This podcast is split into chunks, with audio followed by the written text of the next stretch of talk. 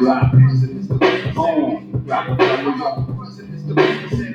the throwbacks today, bro. Yeah, bro. Yeah. What's going on, everybody? Yeah, we back. You know what I'm saying? What's up? What's up? What's up? Full disclaimer: This is our second time recording this because Bro, you ain't even gotta do all that. You know what I'm saying? We just gonna keep it moving, keep pushing.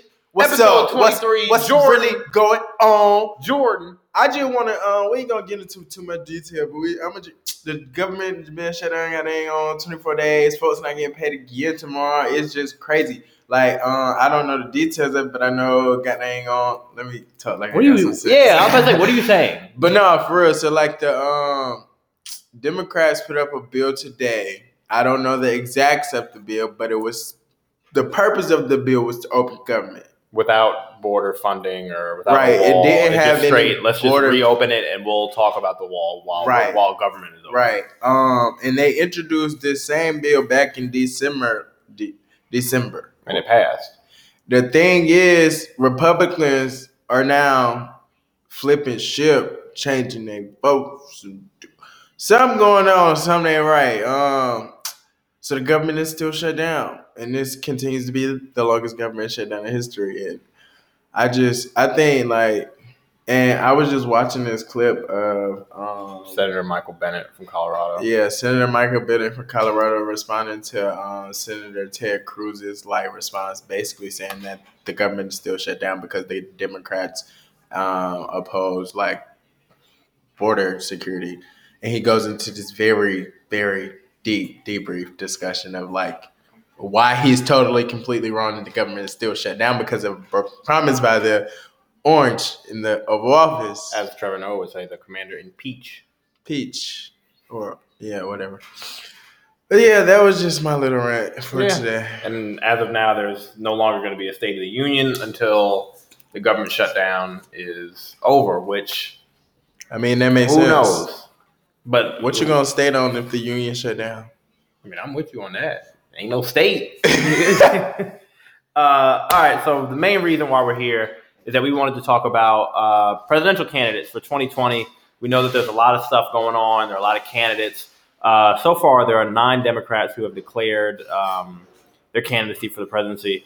Uh, they include Pete Buttigieg, um, mayor of South Bend, Indiana. I think he's the first openly gay candidate to de- ever declare. Julian Castro, um, Obama's former housing and urban development secretary, who's Mexican American, John Delaney, a congressman from Maryland, Tulsi Gabbard, a female veteran congresswoman from Hawaii, Kristen Gillibrand, a senator from New York, Kamala Harris, senator from California, Richard Ojeda, a former state senator in, in West Virginia, Andrew Yang, a tech entrepreneur slash nonprofit tour, whatever. He's kind of random. And Elizabeth Warren, um, Democratic senator. I mean, of course, they're all Democrats. Uh, Elizabeth Warren, uh, senator from Massachusetts. So It's nine candidates, nine. It's a lot of diversity.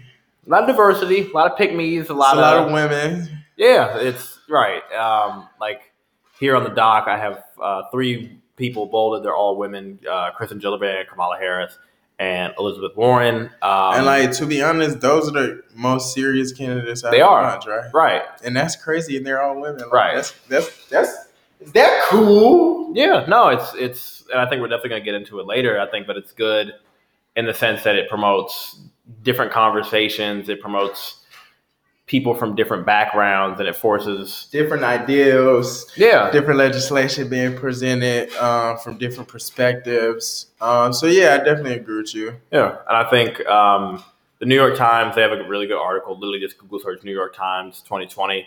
Um, they have 14 more potential candidates who are identified as they probably will run, might run, or are considering running. They include Cory Booker, uh, senator from New Jersey, former Vice President Joe Biden, Senator Bernie Sanders, right. um, former Congressman Why? Beto O'Rourke, uh, who ran against Ted Cruz in Texas last year, and Michael Bloomberg, former mayor of New York. So it's going to be a packed field. It's going to be about I five mean, out of all of the names that you just named, like for real, for real, only one of them should potentially really seriously do this. Um, one of those other people is like, bruh, like I Who, who's the one person you think? I'm actually curious. I guess I'm, I'm asking for me. I mean, I guess I could like. Joe Biden, for real. Like that's the only person I would like seriously like think to like. I would think like Cory Booker. I think he's just getting in the way. I don't think he has a serious strong shot. Like I has think he does. You think so? Mm-hmm. Has he proven himself enough? Has Andrew Yang proven himself? right. He's like a ra- like. joking, but but again, like he's a he's a he's a sitting U.S. senator. right. How long he's been he been in the Senate though? That was my question. 2014. I mean, he's Okay. been there longer than Harris. Harris has been there since 2016. I mean, I guess I get again. I'm not into the 2017. into the politics like that, so I guess I'm not as aware. But like my, I guess my thing, she's been like I guess more on the from what I've seen in the media, picking up what's going on. Like I see her more like, and maybe because I'm near my, I'm signed up for her email, so that's. I was about probably to- but also, I think you went to Howard, where your Twitter feed is nothing but Howard alums. So you have to think of like that exposure. Why we gotta talk about TV? I mean, did you see the article TV guys said about us?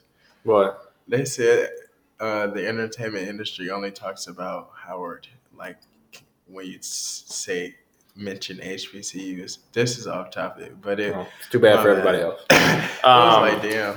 So no, I think he. A lot of these candidates have real like Cory Booker, Joe Biden, Bernie Sanders, and Beto O'Rourke all have. They could all And win. then like Beto O'Rourke, bro, he what could win. you He's he's not a long shot. I'll say that. you know what I was telling somebody the other Not a long day. shot. You know, and you know who I was telling somebody the other day. You about to do that? Um, him and, and Harris, I think would have made like a very good progressive ticket. they one that would have never happened. But Why you say that? people, even though I think vice presidential picks don't matter in terms of how people see them, a a relatively new. I would say a, in a the opposite though. What do you mean? Him running as chief, As chief, what the fuck? like it's about? the president and her as VP pick. One, he wouldn't do that. I mean, I said that's the only way I think we would get it. Like, I only think I don't think we're gonna get a Democrat with a woman.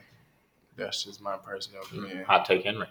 Um, so as I mentioned earlier, so there's a bit of there's a little bit of polling about the nine candidates who have declared so far. Um, Elizabeth Warren leads uh, with 43%. Kamala Harris has 19. Julian Castro has 12. Kristen Gillibrand has nine, and then the other candidates have different percentages. So that's an Emerson College poll that was taken from January 20th to the 21st. It doesn't mean much now, but it's just a shot of you know if everything were held with the candidates who have declared as of now, that's how it will go. Uh, Emerson College also released another poll. This was last month, so a lot has changed since then. This is basically with every possible candidate and candidate who have declared in the race. How do you feel about them? Who would you vote for if all these people were in the race? Joe Biden leads with 26%, Bernie Sanders with 22, Beto O'Rourke with 15, Kamala Harris 9, Sherrod Brown, a senator from Ohio 7, Elizabeth Warren 7, and someone else 15. So Oh, I guess I was wrong, yeah, you were wrong. But I was right about Biden. But I was wrong about Beto O'Rourke. But since we're talking about Biden, let me um, I'm about to this clip uh, off the Daily Show of Trevor Noah. Um, it's pretty cool. He kind of like go in a little bit on like all the candidates. But yeah, I'm um play two clips for y'all real quick. Here we go. Keep it moving. Do what we do. Oh, it's why does that always no happen? welcome to the Democratic Party. Major Democratic shut down, candidates you know- have been atoning for positions that they used to hold that are no longer welcome in the Democratic Party. Right? Candidates like former Vice President and surprise massage therapist Joe Biden, who yesterday expressed regret over being a little too tough on crime back in the 90s. I've been in this fight for a long time. It goes not just to voting rights, it goes to the criminal justice system. I haven't always been right. I know we haven't always gotten things right. But I've always tried. Barack and I finally reduced the disparity in sentencing, which we've been fighting to eliminate, in crack cocaine versus powder cocaine. It was a big mistake that was made. We thought we were told by the experts that crack, you never go back. things have changed the most That's from what they used to be is arguably Kirsten Gillibrand. Before she was a senator, Gillibrand represented a conservative district in upstate New York. And even though that was a long time ago, she's still trying to make sure the slate is wiped clean for her 2020 run. You said uh, Trump's immigration positions are racist. Now, as you know, uh, you were more conservative early on in your career on immigration. You said you were a quote firm opponent of giving quote amnesty to illegal aliens unquote. You said English should be quote the official language of the United States. You called for expediting deportation of undocumented immigrants. If Trump's immigration positions are racist, were they racist when you held some of those positions as well? They certainly weren't empathetic and they were not kind. And I did not think about suffering in other people's lives. And so I took the time. I went down uh, to Brooklyn. I met with Nydia Velázquez, who's been a leader in fighting for families for a long time. And I listened. And I realized that things I had said were wrong. Damn. Yeah, it's funny. Like both of them are funny, uh, and I guess it was important to play that little clip because most of the podcast is going to be kind of biased. I think. I don't think it's biased. I think it's what people are talking about.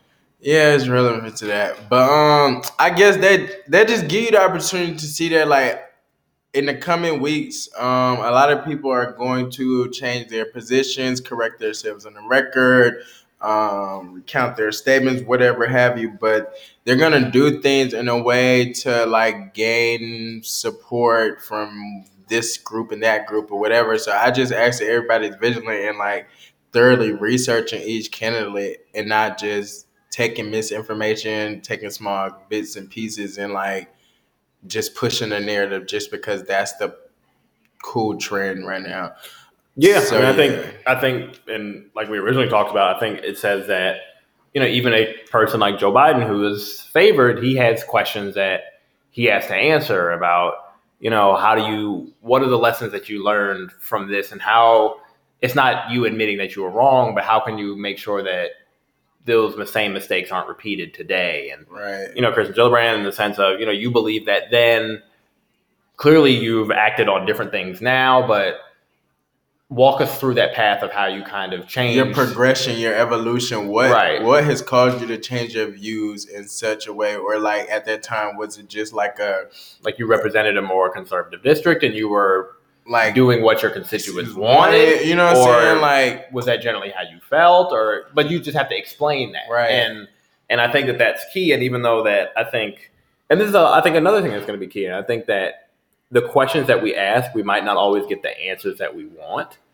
But I think that we at least have to make sure that the candidates are being honest with themselves and honest with us right, and that's because Christian Gillibrand might like flat out say like, "Hey, I represented a more conservative district and I wanted to vote the way that my district had told me to vote," which is an honest answer. honest. It's true. I might probably not like that because then it it creates the case of you're saying like, "Oh well, what if if you are the president and most Americans think this? Would that mean that you're going to change your beliefs?" To the group that you represent, then will you make a tough decision even if your constituents don't believe that? but she has to answer that. And I think that it proves that every candidate has questions that they need to answer, which is what we're going to get into with the main topic that we're going to talk about. But I think it just says that everybody needs to be vetted, everyone needs to be looked into, everyone has their highs, everyone has their lows. Their highs we should praise them for and make sure that they continue that, and their lows we should question them on it. And there's Right. nothing wrong with that. And the most important thing is that you actually get out to vote, and we're not just talking about these things. It Doesn't matter why. It could be because her favorite, his or her or them or they or whatever you want. It could just be simply because you don't want Trump in office. right. That's And you don't that's more important. Look at the dang government. Whatever. But, no, that's yeah, real. Like it um, doesn't have to be like It can be can as say it. simplistic as whatever you want it to be, but just go vote because that like that's your civic duty. And like for me, or just everyone has been my pressed. people The- through too much. Not to even that, just right. Like the last no. two years have sucked, and you didn't like when, when Trump did X, Y, and Z. You can get him out of office. Right, don't just be out there tweeting and complaining about it. Do something about it. Go vote, because now you see that the president actually does affect your real daily lives. Yeah, and that the president actually affects national conversations, and that what the president does has an effect on all of us. It has an effect on, as Henry mentioned, the government shutdown. Eight hundred people don't have, aren't getting their second paycheck tomorrow. That's we're recording this on Bro, it is tomorrow, and I'm pretty sure it's more than Um, 800 people. So no, so that's all stuff that's worth considering, especially when we're talking about this, I think we're going to try to make a real concerted effort to just make sure that when we talk about candidates, that we talk about the things that they have done. If there's anything that's being debated either on social media or in the news, we're going to try to unpack it like we're about to do um, with Kamala Harris. Hey, do you have anything to add before we transition, or? That's it, Chief. Uh, so the main thing we're going to talk about is the candidacy of Kamala Harris. She announced uh, her candidacy on Monday. Uh, Kamala Harris, the junior senator from California, Mm-hmm. former attorney general of California, uh, San Francisco district attorney. Uh, Henry will make sure that I add that she is also a Howard alum. I was gonna let you skip that. I was No, you got mad at me the first time. so Focus I- on the fact that she was the first African American. in each of those roles. Yes. even including the Senate. Um, so I guess do you want to talk about because you're when we talked about this yesterday, you had a had we differed in kind of like what I thought you were going to say. So you want to talk about kind of the initial reaction to her announcement and her case I mean, what I seen, what I witnessed, what my timeline displayed was a very negative conversation surrounding her because a lot of people didn't like her prosecutorial record, and I mean, understandable. We're gonna get into yeah, sure. But the point is, like, I didn't know about Shorty before she was on the Senate. Most of y'all didn't know about Shorty before she was on the Senate. I knew her when she was running. I didn't know anything about her record or her record as You're into attorney politics, general. so that should say a lie. what do you mean? You were in, you found out about her when? When she was running in 2016, Right. So that should say a lot of these people just going with the what people saying and not actually going to like check the record and figure out what she really like you're getting it from someone else, Exactly. and you don't Third party true, information. right. And that's the biggest thing about the reaction is like a lot of people are retweeting or making these stands and it's like, bro, did you actually take the time to vet this woman? And what surprises me is like I follow a lot of Howard alum or young professionals and young black people, and it was like y'all are trashing the only black candidate already, and it's like, dang, like I guess it's like all folks ain't kinfolk or all skin, whatever the saying, you know what I'm talking about. Yeah, like the skin folk ain't kin Skin folk. folk ain't kinfolk, but she ain't no goddamn on Ben Carson or uh, what's the name? My dang old man's on the uh, Supreme Court, you know, Clarence Thomas. But uh, she's more of a. She went to HBCU. She's a Greek. She's put legislation forth that like directly affects our community. So it's not like she's totally oppre- like I'm not saying what she did was slight. I mean, like we. I mean, I think I'm I think we saying? should get into it now. Then I think yeah, we should. But point is, like, go take the time to find the information out yourself. Um, so as Henry said, there's been a lot of um, criticism as their past actions as a prosecutor and as attorney general. Um, what I found is I did kind of like 30 minutes of digging around and looking, reading old articles and reading her statements and you know just looking at what she has actually done and what kind of um, her av- also what her advocates have said and also what her critics have said. Um, it's a mixed bag, um, more good than bad, but I chose three examples on each side to kind of give you a fair dialogue or have a fair understanding of kind of what people are talking about. Um, to hear the good things that she did. Um, while as Attorney General, she refused to seek the death penalty against a man um, who killed a police officer while facing significant political pressure from the state.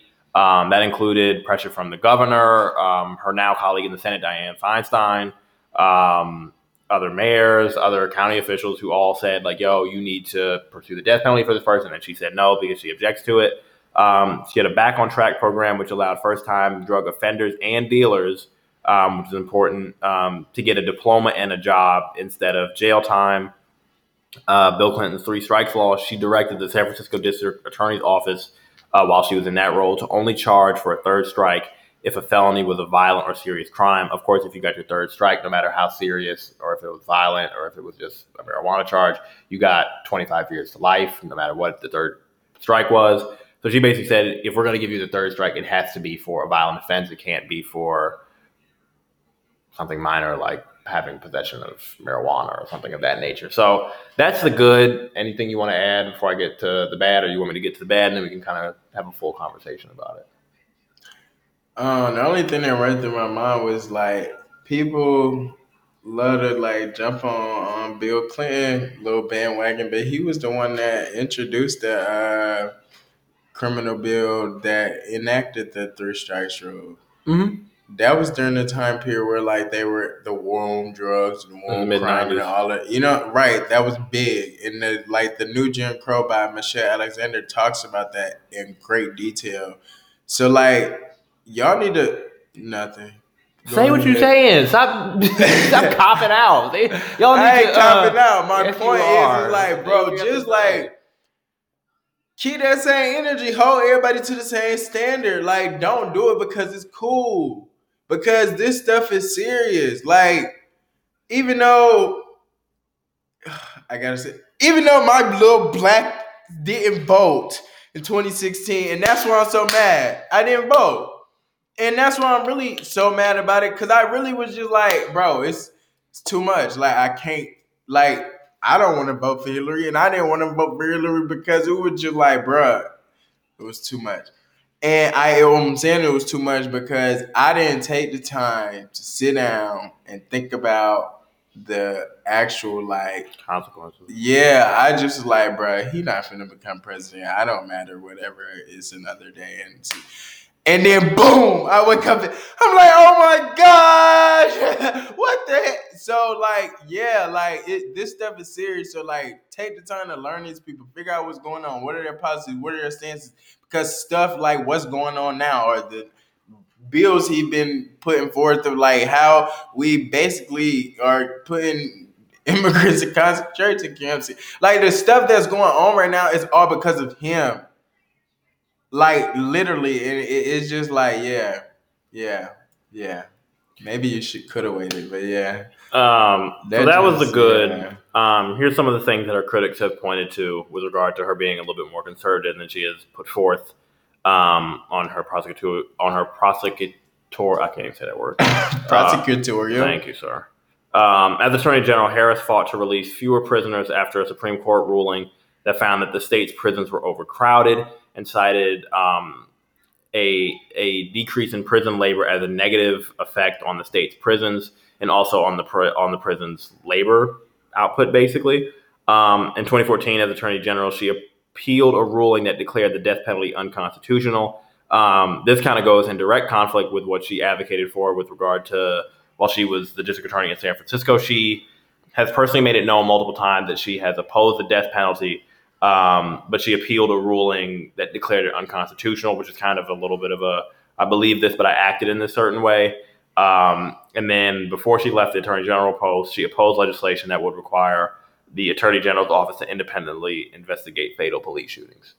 Um, any initial thoughts or anything like that? 'Cause I think I think it's I think all this is like really interesting. I think that um, I think all of this kind of says to kind of how we get into debates nowadays in terms That's of like, why people media. going after her right there. But and rightfully so. and stuff Israel lights and stuff like that and that stuff I've been seeing. But like it's like and people deserve to criticize. I mean, I think. No. I'm not saying you're wrong to No, criticize but- her. You're right. Have your view of how you have it, but most of this stuff I think is coming from like just like how people do with everything else now. You it's trending. I'm gonna go with it. Push this narrative. It's cool. Like I mean, I think that's. I think that just shows. I think it's like mainly like a social media thing because I think the initial people who I saw who were bumping this up were like people who worked at civil rights organizations, who wrote op eds, who wrote like opinion, who wrote like articles in the New York Times and Washington Post, were basically like, "Hey, make sure you like ask her these questions because I had these questions for her." As like a civil rights attorney, and I was in California, and when I tried to do stuff with her, she wasn't moving how she said she is now. So I think those were the those were the people who initially bumped it up. Like, hey, let's just let's let's look at her as a prosecutor in the full sense. And then I think, of course, like social media takes it on another way, no, and people pile really on. playing her, bro. Like that video that like her communications director released the other day of her like bopping to Cardi B. This dude hold that to- because hold that because I I, have a, like, I, have a, I, have a, really? I have a separate thought about that. Um, I just think that we get into this thing where it's like people are. It's like it's like a it's like a ping pong game where it's basically like I'm the person who's criticizing her rightfully, and I agree, like rightfully so, because she has some stuff that I like don't like that she did, and that I think that she needs to like honestly answer and say like, Right. what the hell was this? That Right. I don't agree. Like, I don't like that. I'm throwing you the ball. You're going to grab it and say, how dare you criticize her without addressing what I'm criticizing, even though the criticism it piles on too much and it kind of gets of like a it's like a snowball effect where it was like a meaningful thing and then it just avalanched out of hand and you can't really tell what the point is anymore. And then the other side sees it as this big snowball and they're like, How dare you lay all this criticism on her for X, Y, Z without acknowledging that there is some real stuff that she needs to answer. So I mm-hmm. think it's like both sides are wrong in the sense of in truth, she does have some stuff that she needs to answer for, but it piles on to the point where it gets away from what she was actually being criticized for. It's just seen as we don't want her to run or like cancel her. Yeah, that's what that's what I'm saying. It's more of a smear hate campaign than a like, okay, these are actual things that like are questionable and like. Concerning. Because I'm sure on social media, most people are probably just talking about like why, like, oh, she can't run versus actually looking at like the details of why they think she can. Because then that sparks a more interesting conversation of, well, why did she do this? Um, what caused her to say this but then act in this way? Because those are real questions that like she actually needs to answer for. But I think that when you just immediately say someone's like like we're treating them like how like rightfully so how people treated like R. Kelly and Bill Cosby, where it's like I don't care, that person's done. well, actually, I seen a tweet that was like people canceling Kamala Harris quicker than they canceling Bill Cosby and R. Kelly. And that's not like a funny joke or a good, great comparison, but it's like it put stuff in perspective as to like how quickly we are to just oust our own people. Or not even that, how quickly we are to. I think there's differences in what we should be canceling. It's different, in the right. It's a like, difference between somebody running for between canceling a serial rapist and a sexual assault, Right. or like yeah, they're done, but like you're trying to consider someone's candidacy for the presidency. You should never just say they're canceled because then it also causes you to just ignore it and block it And, out. and that's the and people probably problem. did that with Trump, where it's like, oh, he, Trump's canceled, like he's done, and then you ignore it, and then when it pops up, you're like, wait, what the fuck? similar to what my little man did. But yeah, you. But that's real. that. That's real. You can't just ignore it. I think you, can't have do to. that. You got to pay attention enough to know what's going on and how it affects you and other people around you. And then I think what we talked about last time, that I think was interesting, is that context is key with a lot of things. I think we can all view her actions, and I view them and think that they're bad. But I think trying to unpack the situation is often key. California, as a state, is very conservative with how they handled criminal justice in the '90s and the early 2000s. Um, some people can either say like, well, that's not like that's not a cause for her to act that way, but your local state's environment does matter. If you have certain restrictions and guidelines as a prosecutor, you can only do certain things. Or like if your boss telling you to do certain, but also just the culture Yeah. of your state. You don't want to if you're in if you're in DC or if you're in a very democratic friendly state, you might have more leeway to act a certain way. But even if you're in a democratic state like California, but if the culture is geared toward having conservative policies, you don't want unnecessary. You don't want heat on yourself if you don't need to bring it. And that's just like how politicians think, where it's like, okay, I'm making this move. What's the backlash? If I do this and that's one the thing, selfish thing am I about gonna get heat? politics because they all say they're for me, but they really for I mean for the people, but they really for themselves. Yeah, and some of and some of her decisions might have just been strictly political. It just might have been like, I didn't want to get heat for this, which like that's not a good thing to say. But another thing that's interesting is that um, the state's population did decrease while uh, Harris was Attorney General. The state's Um, prison population. The state prison population. Said the state's population. Uh, the state's prison population. My bad. I'm, I'm late. Uh, it did decrease while she was Attorney General, which is like an important thing to note. Um, also important is that Harris has championed criminal justice issues in the Senate. Um, she introduced a bill to reform bail systems, which we talked about earlier in June, I think, 2018. She co-introduced a bill with Senator uh, Booker and Senator Tim Scott from South Carolina to make federal lynching um, to make lynching a federal crime. She co-sponsored um, a legalization bill. Um, and I think, and we talked about this much. I think it was a really interesting, like side, conversation with that. Gender and race are always a factor in politics, and then I think in ways that we don't often want to acknowledge. I think with race, it was easy to see with Obama. Like clearly, like, oh, this black man is getting treated in this foul way. But I think in terms of women, it's more difficult because like how we talked, uh, I mentioned the first time, um, she announced on Good Morning America, and the first question that she got was from the interviewer um, George Stephanopoulos, who said, We should have played the clip. we should have. Um, who basically said, as but I can describe it fine. Like as the commander in chief, what's going to be? Gotcha, buddy. I gotcha, buddy. You play the ad. I gotcha, Um, buddy. Henry's gonna pull up the clip, but I think basically George Stephanopoulos' first question gets at how people view women candidates in a way that's not often discussed and that's not often appreciated in terms of it's a detriment to the women who are running. Um, so I'll let Henry play the clip. 2016 after 20 years as a prosecutor, including stints as the district attorney for San Francisco and attorney general of California. And Senator Harris has also been laying the groundwork for a run for the White House. It is great to have you with us on this special holiday. Do you have an announcement you'd like to make? I'm running for president of the United States. Well, And, and I'm very excited about it. I'm very excited about it. you, you mentioned 20 years, and we mentioned 20 years as a prosecutor. If you win, Yes, you're going to be commander in chief. yes. What qualifies you to be commander in chief? Well, That question, what qualifies you to be commander in chief? You're not saying what qualifies you to be president. You're saying what qualifies to be commander in chief, which is largely associated with a military role as the commander of our armed forces. It's basically saying like, oh, you as a woman, how can you command our armed forces, which is this, uh, you know, machismo, this this this largely role that's It's like a men in it. masculine. right like this like mass it's like a toxic masculinity thing of like hey woman how can you run this thing which Right. is so associated with masculinity and being It's a man really trying. It's almost like and like that's a sexist question because you would could- not if joe biden would have ran or if beto o'rourke or if any bernie sanders bernie sanders that's not the first question that they're asking right. following someone announcing that they're running for president And How that's can the thing. She's gonna have to military deal leader? with this. All women- similar all to women what, candidates like, have to deal uh, with yeah, that. you're gonna have to deal with it, and it, they're gonna like, they're gonna play it in a ro- way of like, and that. Let me clear the record. When I say I don't think we could win with the woman running as a Democratic like primary, I'm not saying she's not capable or qualified. I'm just saying with the climate of America and the way that like people think, i mean point in case a lot of the coverage about hillary clinton was sexist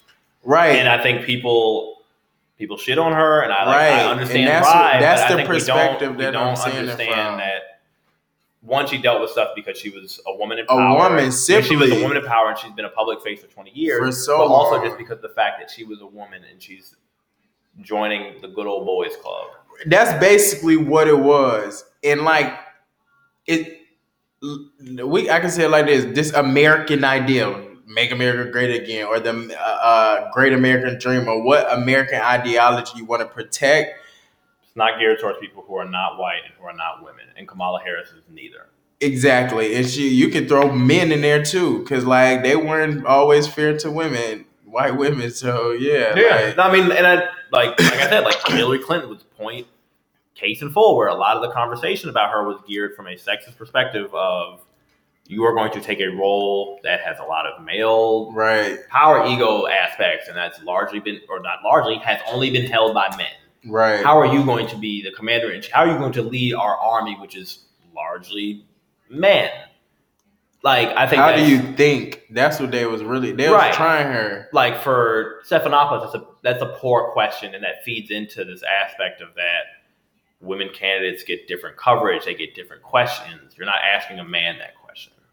And that's the sad thing about it. Like the ideology of America and the stereotypical things that are portrayed by the media are like it's hard to reshape those images because the masses feed into that. Right? Like, oh, how is she going to be commander chief? Because if that was a man, the thing he would say is, oh, um, our foreign climate is a little rocky right now. How do you want to project stability? been It's like, how do you project yeah. stability? Not how do you see yourself as the leader of our army.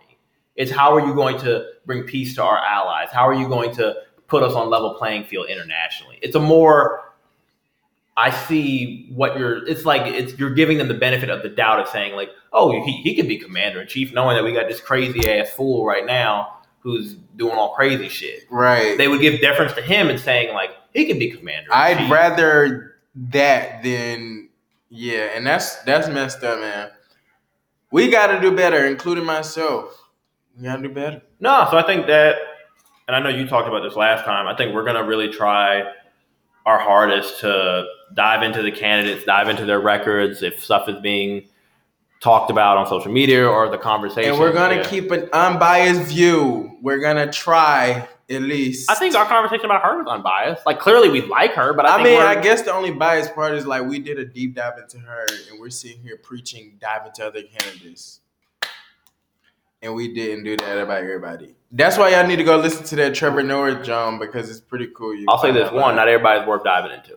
That's facts. That's I'll- facts. I'll- let me know when Bernie Sanders, Joe Biden. Let me know when other people run. Well, yeah, like those let are they- serious let me know when candidates they- that you like. And we also need to talk about Elizabeth Like- Warren. Like I, I'm, I'm honest. No, yeah, I'm Elizabeth, honest- like honest. those are serious candidates that I would strongly consider and be like, oh, you know what I'm saying? Yeah. So yeah, so episode 23. Yo. Follow us, social media, Apple Podcasts, all that.